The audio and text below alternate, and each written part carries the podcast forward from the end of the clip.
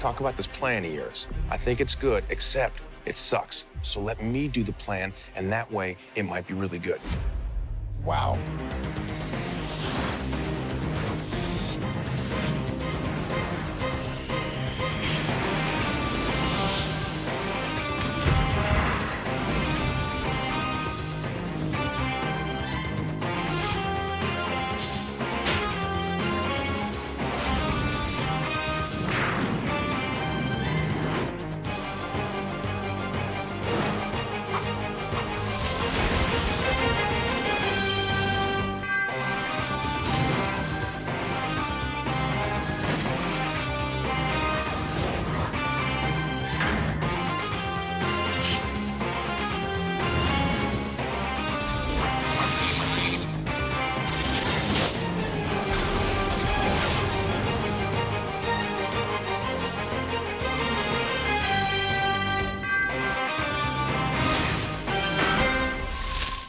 Hello, and welcome to It's Good Except It Sucks, a movie by movie and television series by television series hurtle through the Marvel Cinematic Universe. This time, we're stepping outside the Marvel Cinematic Universe for a suitably festive trip into the multiverse for a look at Have Yourself a Morlock Little Xmas, an episode of Fox's animated X-Men series, originally seen on 23rd of December 1995. Technically, this places it somewhere between S.H.I.E.L.D. starting tests on Ava Starr's abilities and Gregory Salinger winning a photography contest, and, you guessed it, there's absolutely no crossover with either of them. I mean, as if there was going to be. I'm Tim Worthington, and we'll be finding out what I thought of Have Yourself a Morlock Little Xmas shortly. Meanwhile, joining me to give his thoughts on Have Yourself a Morlock Little Xmas is journalist Mick Wright. Mick, where can people find you? They can find me on Broken Bottle Boy on Twitter, at Broken Bottle Boy. That's where to find all my things. Okay, so before we go any further, I can't believe I'm asking this. Mick, what happens in Have Yourself a Morlock Little Xmas?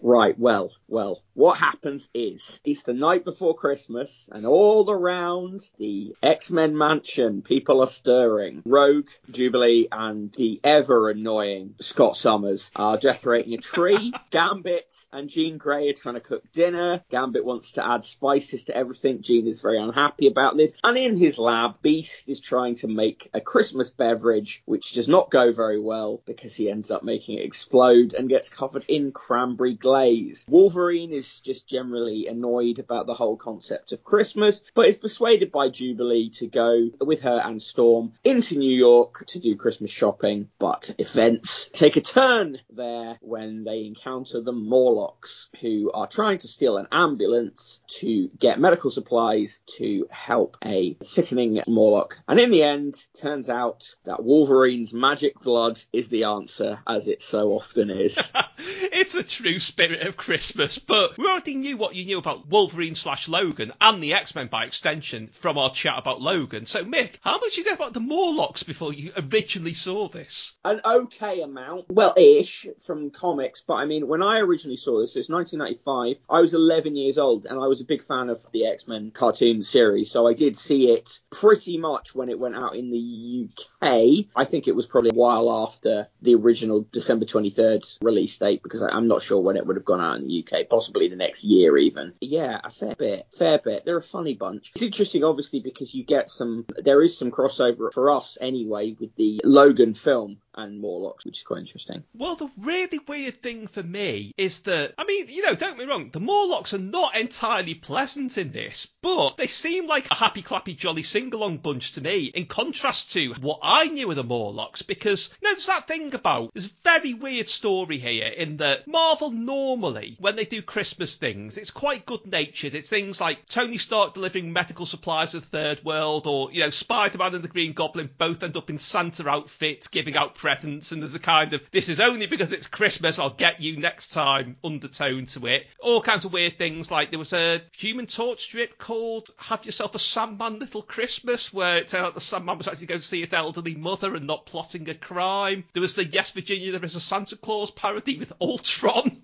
which which beggars belief. You know, it's normally quite upbeat. And, you know, in the MCU itself, we've got Iron Man 3 is one of the, you know, it's very dramatic and action packed, but it's one of the more light-hearted films, really. And also, right at the moment, Hawkeye is on, which is really cleverly using kind of the Christmas trappings as part of the action, a part of the storyline. But Yeah. I first discovered the Morlocks when there was a one-off early 80s comic in which Spider-Man and Kitty Pryde teamed up. It was part of a series of one-shots where two different universes would collide, sort of. And normally, you know, they complemented each other quite well. I mean, there was a Captain Britain, Captain America one, that sort of thing. But in this one, you've got the really dark, macabre world of the X-Men, and you've got Spider-Man's more kind of, you know, jolly, child-friendly in a sense world, and they do not gel at all because the storyline is that the Morlocks, who are drawn kind of like, you know, like a Republican's idea of deranged punks, you know, like sort of 40-year-old Yeah. men with Mohicans and big nose rings, kidnap some children who are playing a game called, quote, Sewers and Serpents, with the intention of eating them. And it's kind of that is meshing those two worlds, and it's really quite unpleasant. And obviously, Kitty and Spider Man team up to, you know, rescue them. But the whole thing, leaves, I don't want to say it leaves a nasty taste in your mouth, but it quite does. So I had always, because I was maybe about seven when I read that, and I found the Morlocks really sinister. And then things like this, they're a bit more like, I mean, I actually think they were deliberately based on this. They're more like the mutants from *Future Futurama who live under the paving stones, where they're unpleasant looking and they're unpleasant acting, but they're not quite as bad as that. And it's really weird to see the Morlocks in this kind of context for me. Yeah, it's true. And also, you know, in a crossover to our Logan episode, Caliban's a Morlock, but of course that doesn't really come up in Logan. But yeah, they are, they're interesting, but they, they had previously turned up in the series at various points. There'd been one where Callisto had tried to make Scott into her husband, which, you know, didn't go well. Storm then became the leader of the Morlocks, which has come up. He's referenced in this episode, but in a way that if you haven't seen a previous episode, wouldn't make a great deal of sense because Wolverine says to Storm, Well, you're meant to look after these people. But Storm had let Callisto stay and be the leader of the Morlocks in her stead anyway. And there's an episode where they're captured and sent as slaves to Genosha, the mutant nation. And then there's an episode with them where they're attacked by Lady Deathstrike and then the X-Men help them. So this is sort of their, their this is like their fourth, I think, fourth or fifth episode in this series that they turn up in. And yet he's really weird. It's really weird. It's a very grim Christmas episode about a sick child needing a blood transfusion.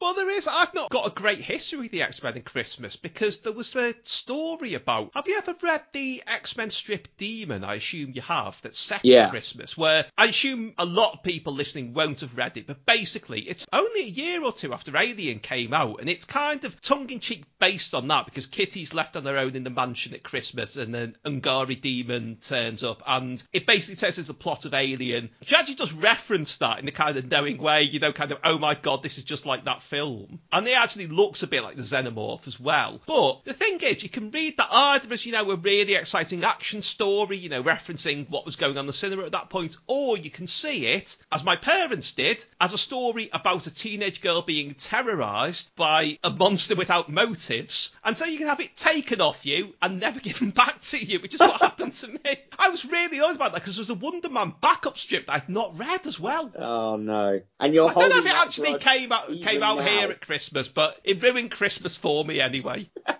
Yeah, I mean the weird thing about this episode is that it's very disjointed because you have the start sort of tableaus of the various things that are going on in the mansion, and they really go heavy on the Christmas music. Like every scene has Christmas music in it. Don't they sing as well? They, They sing do. some carols not very well. Yeah, Wolverine refuses to sing.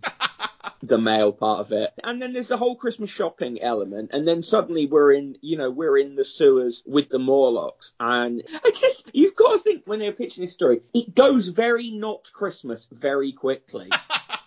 Sort of the first third, like the first act is fully Christmas, and then it's just really dark for the rest of it. And yeah, and then they end up, yeah. I guess the fact that, I mean, while Leech is getting better, they show them the Christmas tree and stuff. But I always feel like, well, they don't, you know, give the Morlocks some presents, but they never sort of think, maybe we, the Morlocks shouldn't have to live in the sewers at all. You know, that doesn't really come up. No, is something, a big kind of issue with the whole presence of the Morlocks in the general Marvel universe is they're a weirder looking characters roaming the surface with no issues. Yeah, exactly. And I'm like, there are members of the X Men who are weirder looking. You Oh, know, Beast? Beast is a giant blue furry man, but that's totally cool, you know. But these Morlocks, they're a bit green, a bit sort of pasty, and it's like, no, you've got, you must remain in your sewer. We'll give you some presents, and we let you look at a Christmas tree, then get back in the sewer. And there's the whole thing about Callisto is in this animated version is drawn a bit differently to you know her general look in the comics, which is that kind of sort of tank girly, dissolute, post-industrial look. Here she's a bit more like a pissed off Winona Ryder. Yeah, exactly. Pissed off Winona Ryder with an eye patch. The bit that I think is quite disturbing from a kid's perspective is the flashback to Leech in the hospital, where his powers are so out of control that he's like thrown out of the hospital, so they can't help him. It's just like I don't know. As a kid, you sort of I feel like there's a good chance that you will empathise a lot with Leech. It's this poor kid,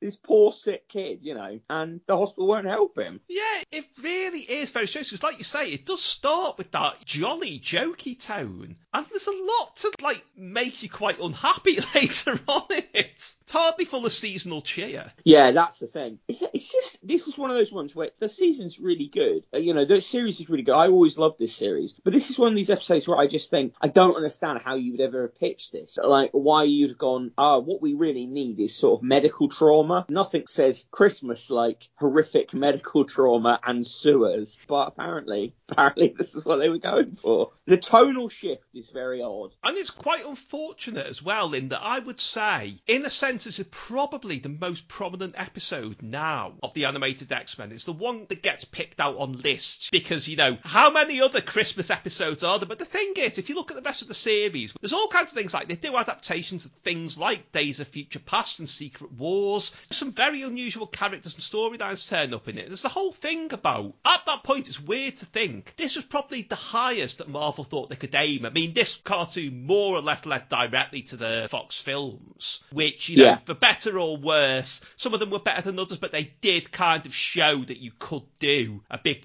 blockbusting film with Marvel characters who weren't the Hulk or Spider-Man. But it was a kind of culmination of, because they've been experimenting since the late 70s with producing animations under their control. You know, there were things like the Spider-Woman cartoon, which I loved when I was young. It's a bit of a slog to watch now, but I can't tell you how much I loved that. Spider-Man and His Amazing Friends, which a lot of people remember fondly. The Fantastic Four one, where I've got to come down hard on this. People mock that because of the whole, you know, the Human Torch wasn't for rights reasons, so they had Herbie the Robot instead. And people say, oh my god, wasn't that awful? He was a bit like Scrappy Doo. Now, at the time, I remember it coming on children's ITV and just thinking, because there was a UK Fantastic Four at that point with reprints of the, it was late 70s stuff, so it wasn't, you know, simple storylines. It was mm. all the Agatha Harkness stuff and when the Shaper of Worlds trapped them in that weird kind of 50s fantasy world where you know, they got attacked by flying James Deans, things like that. And had that really poignant ending where kind of the fantasy world was shattered by a load of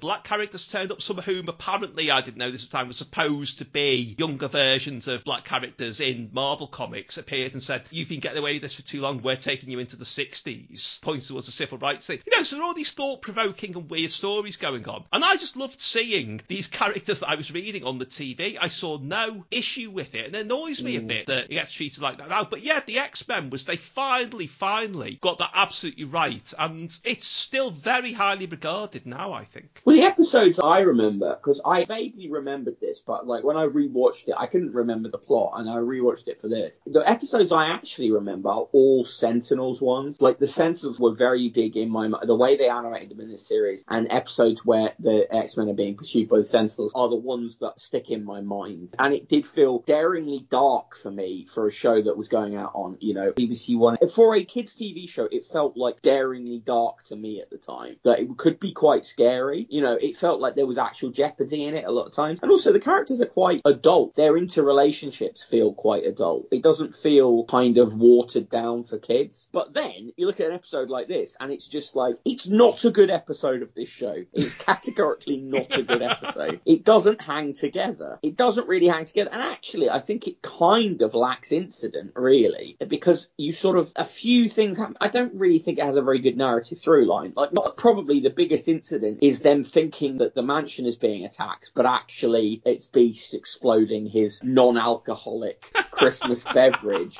which also doesn't make a huge lot of sense because initially he's making this non-alcoholic beer, and then when it explodes, he's covered in cranberry glaze. And I thought, I don't know where, you know, what is he making cranberry beer? And also, isn't Beast a bit of a party animal? Beast fully would not be making non-alcoholic beer, but just for the purposes of this being a kids show, and they really put that in there like so heavy-handedly. Hmm, it's very good despite being non-alcoholic. Just like, oh, okay, yeah, I get the point.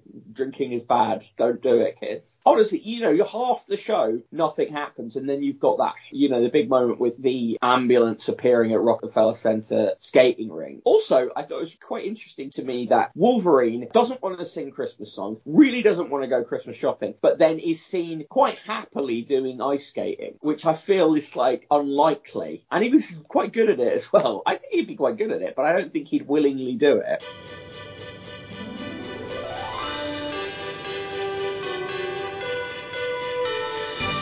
the halls with boughs of holly, la la la la la la la la. Tis the season to be jolly, la la la la la la la la. uh, perhaps you two better take over from here.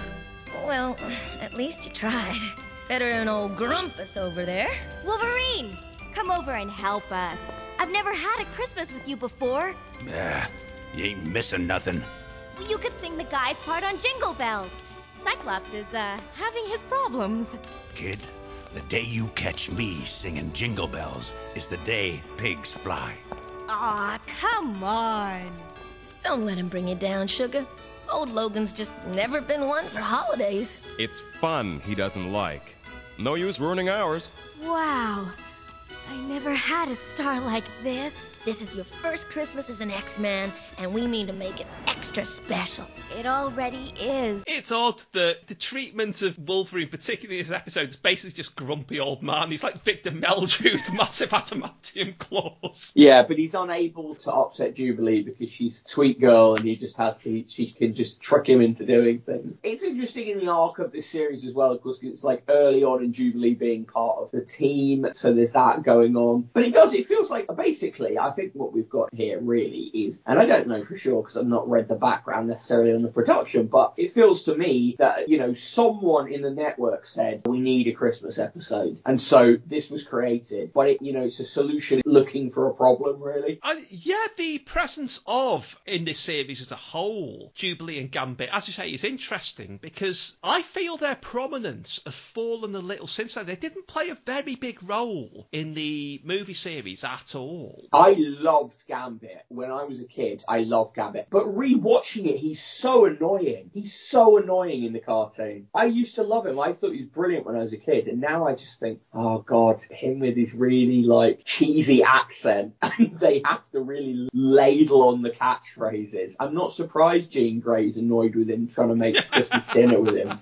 with his insistence on Cajuning up everything. And his powers are really cool. He's a really interesting character. You're right, Jubilee's been underused, definitely. But I think in the live action films, there's a lot of things where characters' powers are kind of smushed together or characters don't get used to the level they should be. Kind of thought it took them a long time for Beast to be used really properly, you know. But I guess it comes as well from the fact that there's no consistency across those films generally. Well, no, there isn't. Speaking of consistency, it has literally just been announced that Disney Plus are going to do X Men 97, which is essentially what would have happened had this series not been cancelled in 1997. Carrying on for that, and the reaction to that has been really positive. It's been really nice to see that. I think that's a great idea. This was a great series. I mean, I would not recommend anyone to start with this episode or linger on it for too long. But overall, it's good, like you say, because they do adaptations of a lot of good arcs in it. And I've often felt I wished some of the films had looked back at this a little more to understand the dynamics of the team and how you tell these stories a little bit. Because I think it got a bit wayward in the filmic universe sometimes because they forgot what the point of the X-Men films was. Also, often I felt like one of the good things about the animated series is that they don't allow Wolverine to just be the guy all the time and to totally dominate. Whereas I think often in the films there's this sense of like, well, Wolverine's the box office, you know? And I always slightly had a problem with that because I think the X-Men is good because it's a team and you need the team dynamics and it is the kind of the family you choose rather than the family you are born with situation. That's what's interesting about X-Men as opposed to Fantastic Four, which is, you know, the nuclear family emphasis on the nuclear. So, just as a closing thought, I mean, we've established this isn't a particularly festive episode, really, but what are your thoughts? First of all, is Iron Man 3 a Christmas film? And secondly, do you think Hawkeye is doing well with using the usual Christmas tropes to its own advantage? Is Iron Man 3 a Christmas film? Yeah.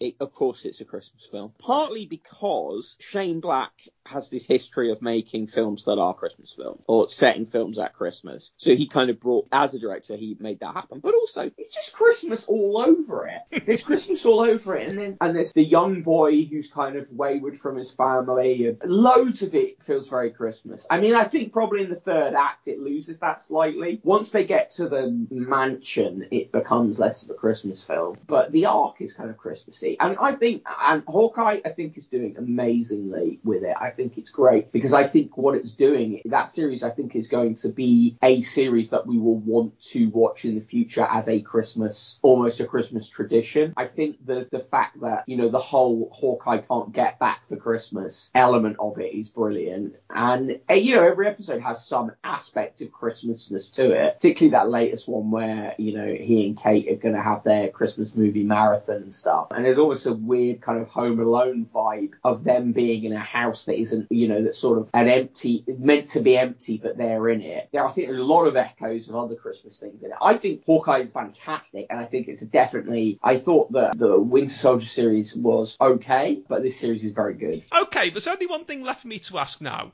Mick, if you had to distribute presents all across the world in one night, which Marvel characters' abilities would you use to do that with? Um, well, Doctor Strange, obviously. Just like open up a load of portals and throw the presents through. Yeah, but you could do like I don't know. You could be Shang-Chi and like kick them very far. I don't know how that would work. I think you just have to have any any one of them that have like if we're sticking on an X Men line, get Jean Grey. I don't know the Phoenix if the Phoenix was feeling in a festive mood rather than a planet destroying mood. You know, anyone who's anyone who has the sort of magic abilities is probably the way to go with it, isn't it? I mean, Iron Man, you know, could distribute them across, I guess, the continental United States in one evening, maybe. Maybe get all the Iron Legion to do it for him. Oh no, I've just thought who the most suitable character would be by your criteria. Pip the Troll. Yes. Merry Christmas. Sorry, I smell so bad. there you go. That is the answer. We're just practical here. I don't know how to work this to a festive way. Mick, thank you, and the Christmas Excelsior. Xmas Celsius to you. Oh, you did better than me.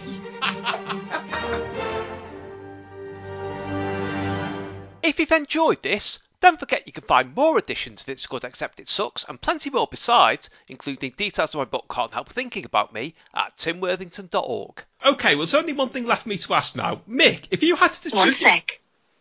I don't know what happened there. I think Siri thought that you were asking it a question. No, go ahead.